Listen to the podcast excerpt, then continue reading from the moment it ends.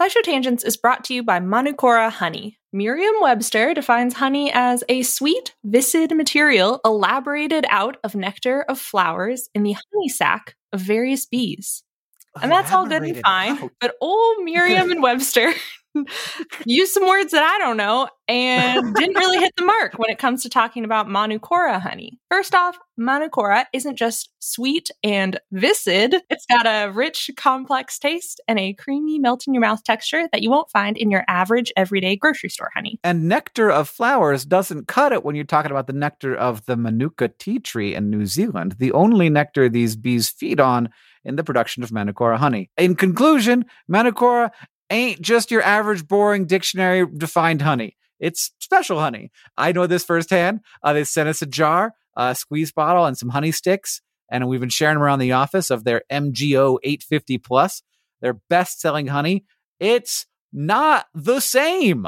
it's not what you're thinking of when you think of honey. Look, have you ever think to yourself, if like a company made grapes for the first time, we'd go nuts. It's, I feel like honey is this way, where I'm like, if anybody like made this up, we'd be going out of our minds. But this is like if honey happened again. Did you like the honey, Sari? Uh, so I moved into a new place where there's no insulation in the walls, and so uh, I've been drinking a lot of tea, and mm-hmm. sometimes that tea needs a little bit of honey. And I initially poured in this honey thinking it was going to be grocery store honey, and then I was like, that's different.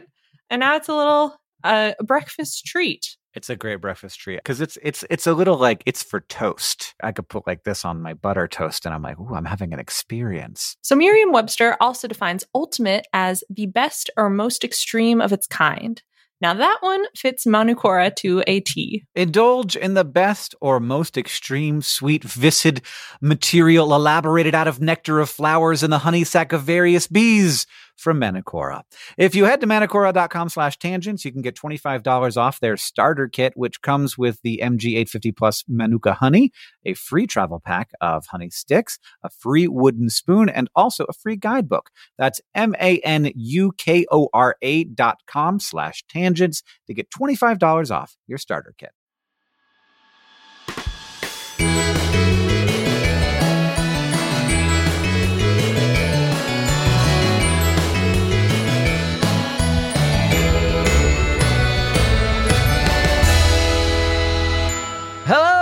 Welcome to SciShow Tangents, the lightly competitive science knowledge showcase. I'm your host, Hank Green, and joining me this week, as always, is science expert Sari Riley. Hello. And our resident everyman, Sam Schultz. Hello.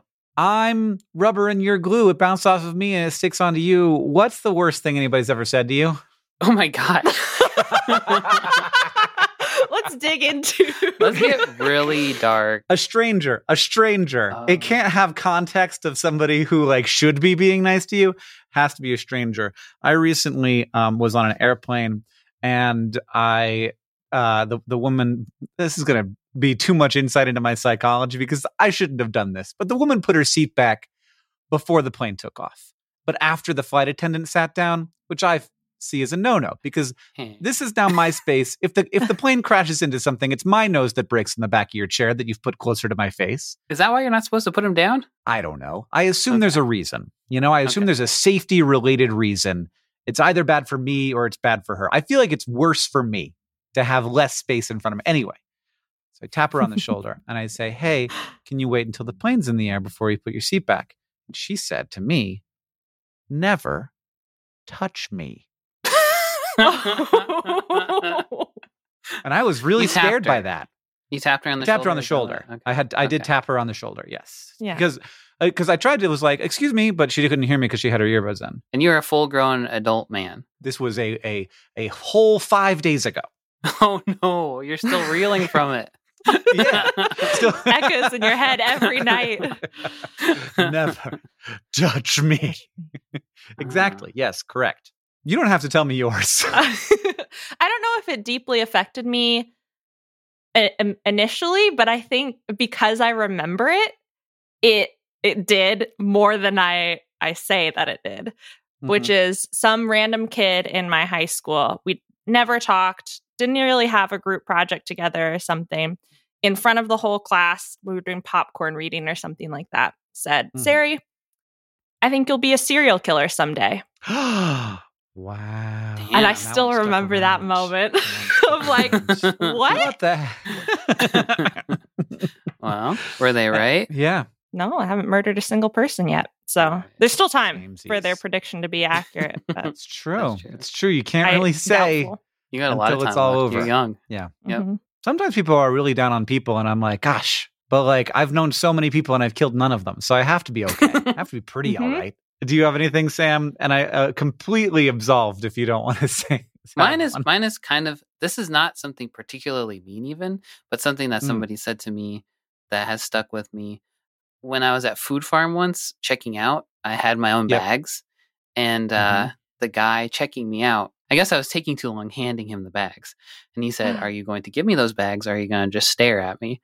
And that I wasn't doing either. I was just like taking a perfectly normal amount of time and I wasn't looking at him, I don't think. But I've never been. That guy still works there, and I don't check out with him because I hate him. So much. That's that's an interesting the the idea that you were just sort of holding your bag and staring at him in the eyes. Definitely, not, I don't look at anybody in the eyes, so I wasn't looking at him in the eyes.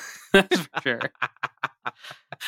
And we all survived those encounters and haven't kept them hidden in a space in our brain that constantly seeps out poison. We've Yeah. done dealt with them in entirely healthy ways. Every week here on SciShow Tangents, we try to get together to one up amaze and delight each other with science facts while also trying to stay on topic. Our panelists are playing for glory and for Hank Bucks, which I will be awarding as we play. And at the end of the episode, one of them will be crowned the winner. Now, as always, we're going to introduce this week's topic with the traditional science poem. This week, it's from Sam. From a humble tree, a unique sap does flow, which has led us today to some things you might know. Be it hard as a rock or quite jiggly like blubber, we owe quite a bit to this thing we call rubber. Why, without rubber bands, how would newspapers stay curled up nice and tight as they're delivered each day? Or how would stars of all sports, from soccer to football, be able to score all those points they make at all? Without balls of all Hmm. sizes, from round to oblique, made of rubber, sweet rubber, from which no air can leak. What of our cars, bikes, and wheelbarrows, too? Without tires, they couldn't even bring us to the zoo. And toys made of rubber, toys for children and dogs, toys shaped like ducks, smurfs, and dragons, toys shaped like frogs. And of one more example, I'd just love to think. Uh, how about erasers? So useful and pink. They sit on our pencils just ready to help our mistakes go away. And with that, I say, Welp, I'm sure there's many more things that old rubber can do, but I can't think of any more. So here's my challenge. Can you? Oh, Well, I, I maybe can if only I knew what rubber was, which Mm. honestly, I know that there's like a thing that is definitely rubber that comes from rubber trees. And then there's like things that are like rubber that comes from rubber trees and do similar thing, but I'm not even sure if that even counts as rubber, which is why the part of the show that we're entering into now will will attempt to answer this question for us. The topic of the day is rubber. Sari, what is rubber? I'm going to switch it up a little bit and start with Ooh. the etymology because Oh, I think that really helps us get at the root of what Oh, rubber yeah. is because rubber is such a stupid word for rubber. We've chosen it's the worst word. possible word. I It's a great I word. It's a fun word. word. It's a fun word, feels good in the mouth, but Mhm. Rubber. there were so many other opportunities to name this thing. In fact, it had many other names. Oh, And we yet we went with what an Englishman said in 1752. He was like, "This thing rubs."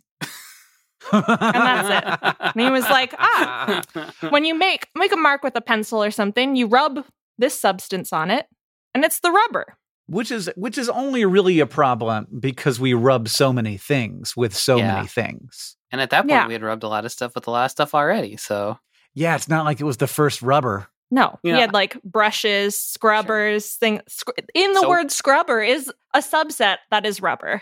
So we've got a whole can of worms there that Uh huh. this man has has created But for I us. guess the idea was a little. So this is like a pencil eraser, which which Yeah. they call rubbers in some places, but Mhm. not where I live. Call Yes. something else rubbers where we live, huh? That's correct. That is correct. It's a whole and those weren't rubber the whole time either. They were Still made of animal rubber. skin, As far as like, unless rubber's just anything that's elastic. Yeah. Yeah. So so that's where we get into so rubber as it was originally identified. The rubber Mhm. that coined the word rubber Mhm. uh, was called caoutchouc in English or caoutchouc in French.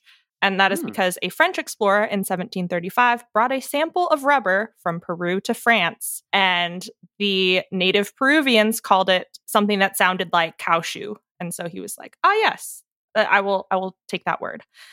Um, so that is an, another word for natural rubber. And it was what it was called by scientists and the general public, anyone who had the chance to interact with rubber for a while. And specifically, that substance was obtained from the latex, which is that, that substance that Sam was talking about in his poem. That came from the uh, rubber plant, Hevea brasiliensis. Mhm. Um, and there are a couple other trees in Mesoamerica that produced latex that would polymerize in such a way that it would turn into rubber. Um, that was the main one, and it now has the name rubber tree because of that. But there was also um, Castilla elastica, which are Panama rubber trees. Basically, a lot of different plants contain this milky white sap called latex. It's in poinsettias, it's in dandelions, it's in goldenrods, it's in um, a lot of flowering plants. Maybe not a lot. It, it's in some flowering plants as a defense mechanism so that when herbivores, particularly insects, munch on the stems and leaves, this gooey white substance comes out to both clot the wound and make it taste unappealing to the herbivores. So they'll stop eating the plant. It's a defense mechanism because it forms polymers. Specifically, it forms polyisoprenes. Isoprene is the like the kind of molecule that it- all these latexes that are good for rubber have in common. Hmm. Um, and it's what makes it sticky and bouncy and goopy. And so Gotcha. in Mesoamerica, natural rubbers were created from the latex harvested from these trees and then generally mixed with the juice of a moonflower or a morning glory vine to create rubber.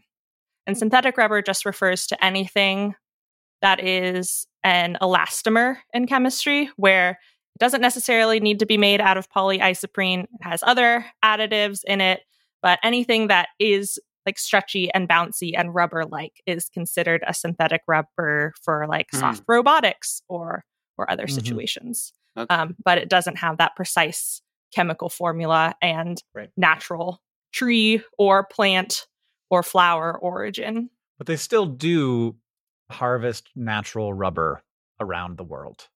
Yes. Do you have any idea if it's better for stuff than the stuff that we make? Uh, I think a lot of people are trying to find more economically and environmentally sustainable ways because right now people are planting a lot of trees. And the way that you harvest rubber latex from the Mhm. trees is you like slice into them and that Mhm. runs out, like the tree is bleeding. And you collect it, and then some spills onto the ground, and some like collects in your collection vessel. And there are all these off products in addition to the pure latex itself. There's a lot of research from what I can find, and I'm not sure if we, we're talking about it later in this episode of like growing dandelions and mass producing them some like a weed that grows easily and is really plentiful and that we can just like grow quickly mow down harvest the latex um, Mhm. and make natural rubber in a more sustainable way Hmm. Is silicone rubber? is a synthetic rubber so it Okay. is it has organic molecules in it which are molecules with carbon hydrogen and then there is also silicon um, atoms in there and that's what gives it the like the heat resistance the cold resistance the flexibility It's wild that you knew that. Did you know I that researched a lot yesterday, or did you just fuck? She's something of a rubber expert, so uh, yeah uh, science expert Sari Riley i studied rubber that's it so, so rubber. It sounds a little bit like it's exactly what you think it is. yeah, Yeah. it's really straightforward All right. I feel as if I am informed and understand our topic, which means that it's time for the quiz portion of our show. We're going to be playing a little game I like to call Secret Ingredient. So, rubber Mm. is an amazing ingredient. It's used to make many things. We just talked about that. But as great as rubber is, it's really just one ingredient among others needed to make those many varied products. You can't just make a tire out of rubber, you got to put other stuff in. So today, we're going to be playing Secret Ingredient. I'm going to describe some kind of product made out of rubber, but I'll be leaving out one key ingredient. It's up to you to guess what that ingredient is. So, to question number one In the 19th century, the discovery of rubber vulcanization as a tool to harden rubber had enormous impact on a number of industries and that included the condom industry. The first rubber condom was made in the 1850s with strips of raw rubber wrapped around molds. But these condoms were thick and they had a seam, which is Oh no. in 1912, a man named Julius Fromm came up with a better technique to make thinner condoms, which involved dipping a glass mold into a liquid rubber solution. But there was another ingredient involved. Was it animal intestines, gasoline, cotton, or cotton fibers? Uh gosh, I feel like the animal intestine one is a trick because that's some weren't like old condoms made out of some part of a sheep or something like that. Yeah, exactly. That's definitely the case. But hey, who knows? Maybe they kept they were that that The tradition involved. alive. Mhm. Yes. kept the tradition alive. Yeah. I want to say gasoline because that's wild. You don't want you don't want to be rubbing that around down there. But I can see it. I'm gonna guess gasoline too, just because ethanol, you like spray it on a lab bench to clean it up and it evaporates really fast. And so I imagine that's what makes it Mm. liquidy. And so you dip and then Ah. the gasoline goes woof into the You're air. so smart. Well, you said the same answer, regardless of how smart or knowledgeable anybody was, and it was right. Congratulations. So, before rubber condoms, of course, humans did use a lot of different materials for condoms. You had animal intestines, you had tortoise shells. Not really sure how that worked. Excuse Linen, me? which couldn't have been that couldn't have been that useful No. uh, or, or uh, efficacious. a lot of But with the it. ability to, to vulcanize rubber, people realized there was another way. These early rubber condoms were expensive, but they could also be reused. Why not? So Fromm's technique Mhm. to make a better, better rubber condom was called cement dipping, and it required liquid rubber. To make liquid rubber, people needed solvents like benzene or gasoline. This, of course, made condom making a bit of a fire hazard. Fortunately, people later learned how to make latex, which uses water to suspend the stuff. And that led to both thinner condoms and less flammable manufacturing conditions. Was Sari exactly right about the reason that they use gasoline? No, they they but but in talking about solvents, you had something there where they needed to they needed to dissolve the latex. I talk out of my butt a lot. That's that's my key to success. yeah, she's doing it right now. It's wild. Uh, for Yeah. those of you not watching on Doing YouTube, the Ace Ventura thing where she's like, yeah. Hello. Number two, in 2010, researchers reported that they had created a quote universal gripper, which is a gripping mechanism that wasn't designed to grab onto one particular object, but rather could hold onto just about anything. It's like my hand. yeah, but like not made out of people. So obviously, the potential application here is a robot that can grab onto things, just any things. But to make their universal gripper, researchers attached a latex party balloon to a robot arm and connected a vacuum to the balloon. But there was one other ingredient in the mix. was it beeswax, clay, or ground coffee? Are these like 10 year old scientists? What are we talking about here? No, they're doing the best they can with what they've got. I'm gonna guess beeswax because that's what Okay. the little the the reusable saran wrap is made out of, and so it's sticky. Maybe Hmm. I don't know. Ground coffee, I guess you have to. Well, no, I'm going with ground coffee. I think it's moldable. Don't have to like keep it wet or dry or anything. It's just, it's just there. The answer is ground coffee. Sam. Sam. So, to make their universal gripper, researchers filled a party balloon with ground coffee, and then they attached a robotic arm to it. The balloon would press down and deform around the object being grabbed, at which point the vacuum would suck the air out of the balloon to solidify its hold on the object. To release the grip, That's you cool. just release the vacuum. And it works because the ground coffee acts as like a particulate material, which means that it can go from acting like a fluid to acting like a solid when the particles can no longer slide past each other. Uh, another way that you experience this with ground coffee is if you've got a uh, the vacuum packed coffee feels like a brick, and you unseal the vacuum, Oh. and then it gets soft. So like that. Theoretically, you could also do it with with rice or couscous. Deboki wrote in the document. well. I love that. Uh, any food item you want that's kind of granular and All right. Your last question. Mosquitoes love the smell of rubber. They will even lay their eggs inside of old tires. Why not? Sometimes it often collects water in there. And this is a fact that scientists have tried to turn against them. A group of scientists were traveling to Guatemala for research when they realized that mosquito traps they'd used to destroy mosquito eggs weren't available. But they had an old tire nearby, so they cut it up and turned it into a trap that ultimately destroyed seven times more mosquitoes compared to traditional traps. Their impromptu trap consisted of an old tire piece, water, and paper floating on the water that mosquitoes can land on. But there was one more ingredient that made their trap so dangerous. Was it human blood, chicken What? egg yolks, or mosquito larvae? what? Oh, It's one of those three. it can't I hate that. blood. Right? Is it's, it human- it's around. It's easy to get. I suppose. And so in my mind, I was thinking soap because when I make a little fruit fly Oh, trap, yeah, I put a put little soap in soap in the vinegar because then they Mm. try to land on the water, but then there's no surface tension or less surface tension, so they just start drowning. That's what I would do. But I'm not these scientists. I'm not as smart to offer a blood sacrifice for the mosquitoes. Maybe the larvae make it be like, oh, that's a nice place to lay our eggs. Fat, like they don't need to discover it. They just can smell that there's already larvae there, and they so it works faster or something. I don't know. That's what I'm gonna go with. I think it just lures them with baby smell. I'm going to say the egg yolk because it makes no sense to me. Sam coming in with all of them. You got them oh all my right, gosh. didn't you? I sure did. Wild. so the the way that this trap works is the mosquitoes would land on the strips of paper to lay their eggs, but instead of uh, just getting rid of all the water, the user of the trap would pull up, use a cloth to filter out the larva, which would get rid of the mosquito larvae, but it would leave the water infused with all their chemical signals, which, as Sam said, would attract other mosquitoes to the trap, so Mm. they would lay their eggs to the doom of their own eggs, because later they would be filtered out uh, over and over again.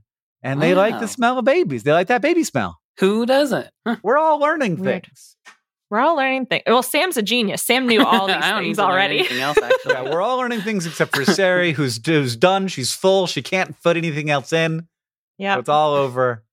And she's never going to get another fact right ever again on SciShow Tangents. cool. Well- no, I'm done. Head empty. to find out what actually will happen during the second part of this episode, you're going to have to wait for a little quick break, and then it'll be time for the fact off.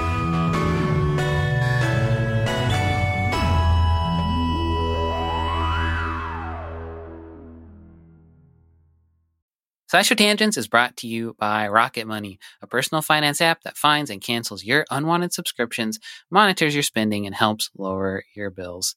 I said it before and I'll say it again. It's a subscription based world out there. Video games, art making programs, food delivery services. These things, they all have dang subscription services to subscribe to. And I don't want to cast as- aspersions, dispersions. Oh, what? Aspersions. One of those. Aspersions. Yeah. But it does seem like part of the subscription uh, business model is to get you to subscribe to something and then hope that you lose track of everything you subscribe to and just keep forking out 10 bucks a month until the sun Mhm. burns out. And you know Yeah. what? That's actually a pretty good idea on their part, but it's not such a good idea for your wallet. Your money is like a bean. you want to plant it in fertile soil. You don't want people carving off pieces of your bean all the time. Yeah, That bean's not going to grow if, there, if there's a constant drain on the On the bean. bean. That is where Rocket Money comes in. With Rocket Money, you can see all your subscriptions in one place, decide what you do and don't want, and cancel things with just a tap. Rocket Money will even try to get you a refund for the last couple of months of wasted money. And beyond, I mean, beans. And beyond subscription canceling, Rocket Money helps you build budgets, track your spending, and more. There's all kinds of ways to take care of those beans so they grow into a nice big bean plant. It has over 5 million users and ha- it helps save members an average of $720 a year with over 500 million in canceled subscriptions. What would you do with 720 beans? I'd buy more beans. Different kind of bean, I guess. A, a cheaper, beans more of a cheaper type of. You buy bean. cheaper beans with your expensive beans. yeah, until I had an infinite amount of the cheapest bean you could possibly have. Subscription companies hate this one simple trick because you figured out their plot and now you can use that money for beans instead. Stop wasting money on things you don't use and start using money on things like beans. Cancel your unwanted subscriptions by going to rocketmoney.com slash tangents. That's rocketmoney.com slash tangents. rocketmoney.com slash T-A-N-G-E-N-T-S. SciShow Tangents is brought to you by Shopify. Hank, when you started your career as the internet science man, was opening an online store something that you were really thinking that hard about or something you thought you'd do in a billion years? I was uh, making a shop before I was the internet science man. Oh, what? That was the first thing I did. I was that first. Wow, I got to learn my Hank history. How did that go for you? Good. I'll, here's what I'll tell you. Like the the the the part where we start selling a thing and you get to see the number go up is so exciting. And uh, when it's just like you uh, by yourself, you got to be careful. But luckily, Yeah. Shopify has all kinds of little tools to help you with that, to help you with increasing conversions, to help you with managing orders, with customer support, with all of the stuff. Uh, because it's a, you know, I don't know, it feels like the industry standard. And so there are all kinds of plugins that you can use to make your Shopify work for you in particular. That's right. Shopify is a global commerce platform that helps you sell at every stage of your business, from vlogging in your parents' basement to treading the boards of Carnegie Hall. Now, it was my first- basement. It was my basement of my own home that I was renting, the downstairs Okay. of. If you say so. From your first sale to your one millionth, Shopify is here to help you grow. And they've got a proven track record, my friends. Shopify powers 10% of all e commerce in the US and powers entrepreneurs in 175 countries. They have, as Hank mentioned, the internet's best converting checkout, 36% better on average compared to other leading commerce platforms. And they have award winning customer service because businesses that grow, grow with Shopify. You can sign up for a $1 per month trial period at shopify.com slash tangents, all lowercase tangents. Go to shopify.com slash tangents now to grow your business, no matter what stage you're in. Shopify.com slash T-A-N-G-E-N-T-S, all lowercase.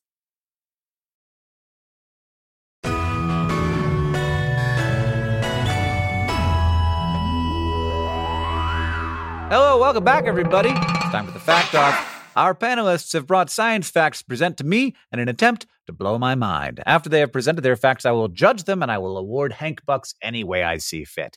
But to decide who goes first, I have a trivia question. In the 1980s, an engineer named Scott Stillinger found that he was having trouble playing catch with his young kids. The balls they were using bounced too much, but if he used Mhm. bean bags, they were too heavy. So he created a better ball. It had to be soft, it had to be not too bouncy, it had to be easy to grab. Starting off with a box of rubber bands, Stillinger filed for a patent for the Koosh ball in 1987. If you don't Ah. remember Koosh balls, then I will just curl up and blow away in dust. Yeah, we're old but- skeletons. but how many rubber filaments do you think there are in a standard koosh ball? Oh, what counts as a rubber filament? Because aren't they like one one strand sticks out twice? do that how it you works? think you're gonna get close enough? That's gonna matter. I just gotta ask the questions. They make me seem Yeah, I don't smart. know. Like, The ooh, she's answer thinking about the koosh ball answer is that I don't aerodynamics. know. I don't know how, how if, if, the, if I, one of the filaments goes through the middle and out the other side. I'm not sure how it works. 300. 300 koosh filaments. I was gonna Yeah. say like ten thousand. Well, say what you want to say, Sam. I will say 300. ten thousand then. Okay, well, unfortunately, Sari was closer despite neither of you being very close. It was 2,000, 2,000 koosh oh, filaments in a Wow. koosh ball. I hope that that Scott Stillinger uh, still living large on the hill with his koosh fortune. I should. It's I should nice try- to like help his kids play catch. I was scared of playing catch too and loved a koosh ball. Mhm. They felt so nice. Uh, so, so some additional facts here. There were more than 200 different names for the Koosh ball, but they went with Koosh. Uh, there was a comic book called Kooshkins. It was about six Kooshes named Yeah. Grinby, Boingo, Gigi, Stats, TK, and Scopes. it was only uh-huh. a few issues. So maybe that you read that, Sam? Oh no, I had Kooshkins though. If you look them up, there were Koosh balls with little faces on them. Who did you have? Did you have Grinby? Well, Scope sounds very familiar because the one I had had little like, yeah, he was green and he had blue eye stalks coming out the top of his head. I love this. I think we should pivot from a science trivia podcast to a Kooshkin's podcast. That looks so sad and rotten now, though. the The- yeah, I think that if you got a current Kushkin, that the rubber would have broken down enough that you would not Yeah. be enthusiastic about touching it. Sari, you get to decide who goes first. Oh, I'm going to make Sam go first. wow, that's the first time that's happened in a long time. Yeah. Yeah. Switching it up. So, lots of animals make vocalizations, but when it comes to communicating with sound, birds are basically second to none. Not only do their songs sound nice for the most part, but they can be chock full of different types of information depending on the song being sung. Now, it would be quite a feat for a human to be able to remember tons of different types of songs and sing them pitch perfect over and over. And neuroscientists studying birds have generally posited that it might be equally tough for a young bird to learn all of these songs from older birds and then make the complicated series of muscle changes required to change the shape of their syrinx, which is the organ that birds use to sing their songs, to hit all the right notes and stuff like that. But in 2017, a group of researchers at Harvard's Wyss Institute for Biologically Inspired Engineering created a device that demonstrated that maybe bird singing isn't really as complicated as we think. Take that, birds. Basically, they stretched out a rubber tube and they blew air through it, and then they used a motor to apply pressure to the outside of the tube as the air was blowing through it. So, doing this, they could produce waves in the tube that would rapidly change the pitch of the whistle that the tube was making. The researchers then created what they called a minimal mathematical model that allowed them to mimic bird songs, and, well, here are the results. First, a song of a real Bengalese finch. Okay, and the biomimicked version. So, not bad. Birds aren't hot shit after all, I guess. Uh, if all it takes to do that is a minimal mathematical model and a rubber tube. So the researchers suggest that instead of relying on incredibly quick muscle changes to sing different notes really fast, birds might be using a simpler on off muscle kind of situation that creates waves in their really rubbery syrinxes. And now that we've cracked the secret of bird language, there's really only one next logical step, and that's to get out there and trick some birds. But before I'm done, I did have a couple more bird songs, so I want to play a really quick game of bird or bot. Uh, I'll play you a pair of bird calls, and you tell me which one is the real one. So first, here's the song of a vireo, which is apparently a kind of bird. So which ones of those is real? I think the first one was real. I think the second one is real. Uh, the first one is real. The second one definitely had a distinct robotic twinge to it. I would Okay. say. I thought that was like rub it in. recording equipment or something. I I'm not getting anything right It for the rest of my life. Mhm, So mhm. got to stick with it. And then the last one is the call of the zebra finch. Ooh, they both Hmm. sounded like robots. I think the first one's real. I think the first one's real too. Sari stays losing. The second one is the real one on that No. one. Never guess with me, Hank. what was I thinking? So the researchers said that the zebra finch was their holy grail, the one that they, if they could get that one perfect, they would have nailed bird calls because that one's really complicated. But they're still working on getting that one perfect. Sounds pretty good though. And all these sounds were created by Harvard researchers R.E.S. Mukherjee, Shreyas Mandre, and L. Mahadevan. So birds are just robots, and we don't have to worry about it. It's just like they've been saying. You're right. Wow, that is another piece of evidence. and there's all this worry about like climate change really affecting avian populations and when they can hatch and breed and, and their cycles. We don't need it. We can just have rubber tubes in trees hmm to All simulate bird song and make us feel good. Humanity's moved past the need for birds. All right, Sari, what do you got? So, the history of chewing gum, as we know it today, goes hand in hand with the history of rubber. And that's because chewing gum is just natural polyisoprene or a synthetic elastomer with sugar, flavoring, and some additives to give it that good mouthfeel or a longer lasting chew.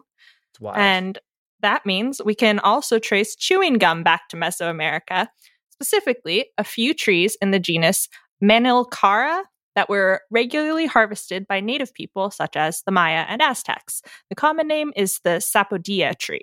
The Nahuatl word for this latex is spelled T Z I C T L I, and the Maya word is spelled S I C T E, neither of which I could find a pronunciation for, but I imagine they sound like chicle because that's still the Spanish word for chewing gum. Hmm. Uh, and in Oh, English, wow. we've started to call it chickle, which is where the American candy company got the name chiclets from. Mhm. So, really, just an etymology whirlwind this episode. uh, but anyway, the tree latex on its own was harvested and processed, usually by boiling, to help polymerize the proteins to a point where it was a sticky substance. It may have been burned as an incense or used as an adhesive, among other things. But the other plant chemicals in the mix, like some sugars, made for a very pleasing chew. And from what archaeological records I could find on short notice, Aztec and Maya people not only chewed chicle rubber for fun, but also as a form of dental care to freshen breath and cleanse their teeth. Sometimes they would mix chicle with bitumen, which is petroleum tar, uh, to add Mhm. some an additional zingy flavor or texture. Oh my gosh. I want to make it clear at this point that what I'm going to say next is from my own brain. I don't know if this connection has been drawn before, but if you want to research it, go for it. I don't want to be spreading uh, archaeological lies. But another cool thing about Mayan culture of this time is that they were really thoughtful about oral health. For example, they treated cavities by drilling and even added gemstone adornments for unknown purposes, but probably rituals. Um, these tooth gems have been studied chemically, including a recent 2022 paper, and traces of various adhesives have been found, from hydroxyapatite related inorganic compounds to some organic molecules like pine resins and bitumen. And maybe this was just another use for bitumen, which is sticky and waterproof. But we still don't know what the exact chemical key was to keeping these modified teeth healthy from bacteria and inflammation and whatnot. So, in my opinion, as a very, very non expert, they were chewing gum made of chicle and there was bitumen all in your mouth. Uh, then maybe some of those plant derived properties in the gum were also keeping their teeth and mouth gems healthy. Uh, the the institution of chewing gum at all sounds a little like something that in 500 or a thousand years people will be like can you believe that back in the 20th century people would chew on rubber for fun? It's just like very weird. Like it's not Yeah. food it's just a thing to chew on but it's extra weird that we've been doing it for a long time. Like Mhm. since we got a chance. We were like what's that? Put it in your mouth. It's like not food but it does Ooh. chew Let's chew and taste a little good. That's that's nice. It'd be better with Does just a bit of petroleum on it, but Yeah. I don't know that bitumen is like my idea of a special fun time. well, they hadn't But- invented Sour Patch Kids yet, so Yeah. they had a different window. Strawberry flavoring. Uh-huh. I hate gum. I've never enjoyed it, but but Oren got got a different gene and loves it. Always he has his own gum. He's six years old. He gets he has like he like walks around with gum. cool. That's really badass. That's very funny. Yeah, That's it's a one of the great things he asked for for Christmas. He was like, I want my own gum, so I don't have to ask. And I was like, I guess That's so cool. And I have to choose. I have to choose between scientists cracking the secrets of bird language, and Mayan dental care, and the harvesting of chicle as gum. But those are both so good.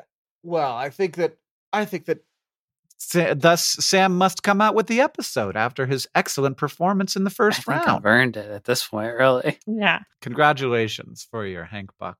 And now it's time to ask the Science Couch, where we've got a listener question for our virtual couch of finely honed scientific minds. At Muppet Lamp on Twitter asks, why does it do the crumbly thing after a while? And why do modern rubber products do less of the crumbly thing that we saw the freaking Kooshkins were doing? I assume that there's depolymerization going on, which is gonna happen in the presence of oxygen, uh, and especially in the presence of oxygen and ultraviolet light. Would be my guess. Am I? How do? How did I do, Sari? You're great. That's that's it. This is just a chemistry question. This is like a you can find it on a problem set that someone has to do. You've got a Hmm. polyisoprene uh, koosh ball named TK. He's Why got he so fucked up? This much UV light and yeah. Yeah. So like po- polymer is like a bunch of different things all hooked together in a big long chain. um, and those chains can form and they can also break, and they t- they tend to form um, naturally when they are in their uh, when they're in their sort of like ready to polymerize form that where they come out of the plant like that or we make them like that but then over time the, they are just like any organic molecule they're really complicated and, and it's kind of far away from the, the natural like lowest energy state and so if you give them chances to to get there they'll find they'll find their way eventually. So i think what this person is talking about if anything is just like modern day additives. So in silicone rubber like that that synthetic rubber what are the additives in it i don't know that's like probably proprietary chemical information but they add things like antioxidants or uv stabilizers or things that will uh, absorb the energy from these uh, really volatile reactions mm-hmm. and keep the polymer structure intact instead but cool. if you leave your rubber anything uh, for for like 20 years, thir- 30 years at this point, like it'll look like the koosh ball. um, if you leave if you leave a, a piece of rubber still where it is exposed to light and heat and oxygen, uh, the polymers are going to break down. If you use it, so like, if you use a rubber band regularly, it will probably not get as brittle and crumbly because mm-hmm.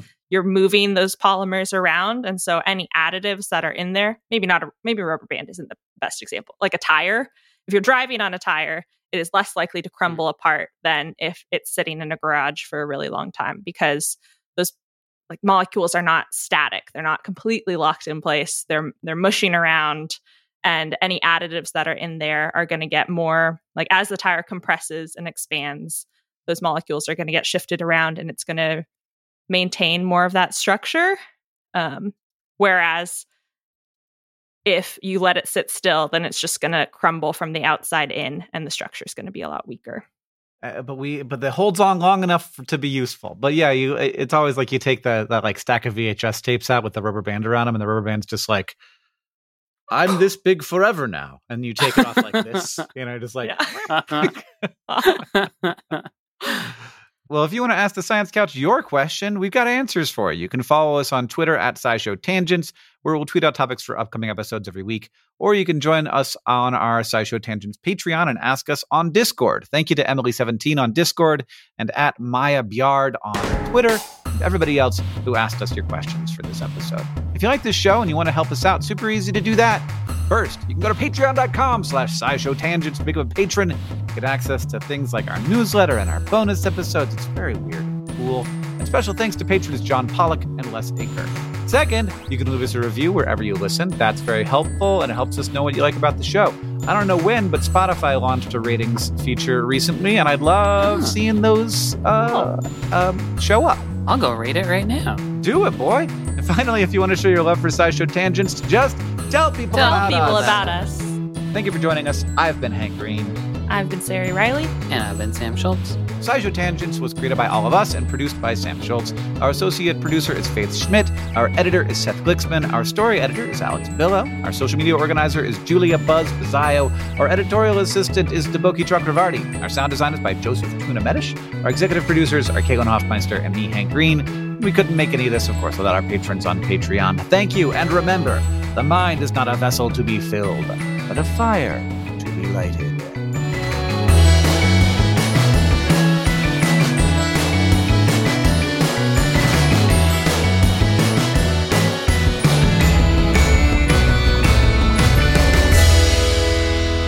But one more thing rubber bands, right? Tried and true office supply for bundling pencils together or keeping a poster wrapped up, but they are also used as a hemorrhoids treatment in a uh, in a procedure called rubber band ligation. Oh, that's for real. So hemorrhoids are lumps of tissue with blood vessels that can emerge inside or around the anus for uh, various butt and bowel related reasons. And using one or more small rubber bands to cut off the blood circulation, as diagnosed and done by a gastroenterologist, please do not do this at home, has been shown to help reduce or remove certain types of internal hemorrhoids pretty effectively. Yay. You know, do you ever have braces? Yeah, yeah. You ever get the, any of the little rubber bands on them and they're different colors? I'm Mhm. imagining it's that kind that of rubber band, and I'm and I'm also picturing that you could go in on Halloween and be like, "Give me some black and orange ones back there, please." Give me a glow in the dark. Right yeah, in the glow in the dark. That would I want perfect. red, white, and blue, please. Feeling patriotic. Mm-hmm. Mhm.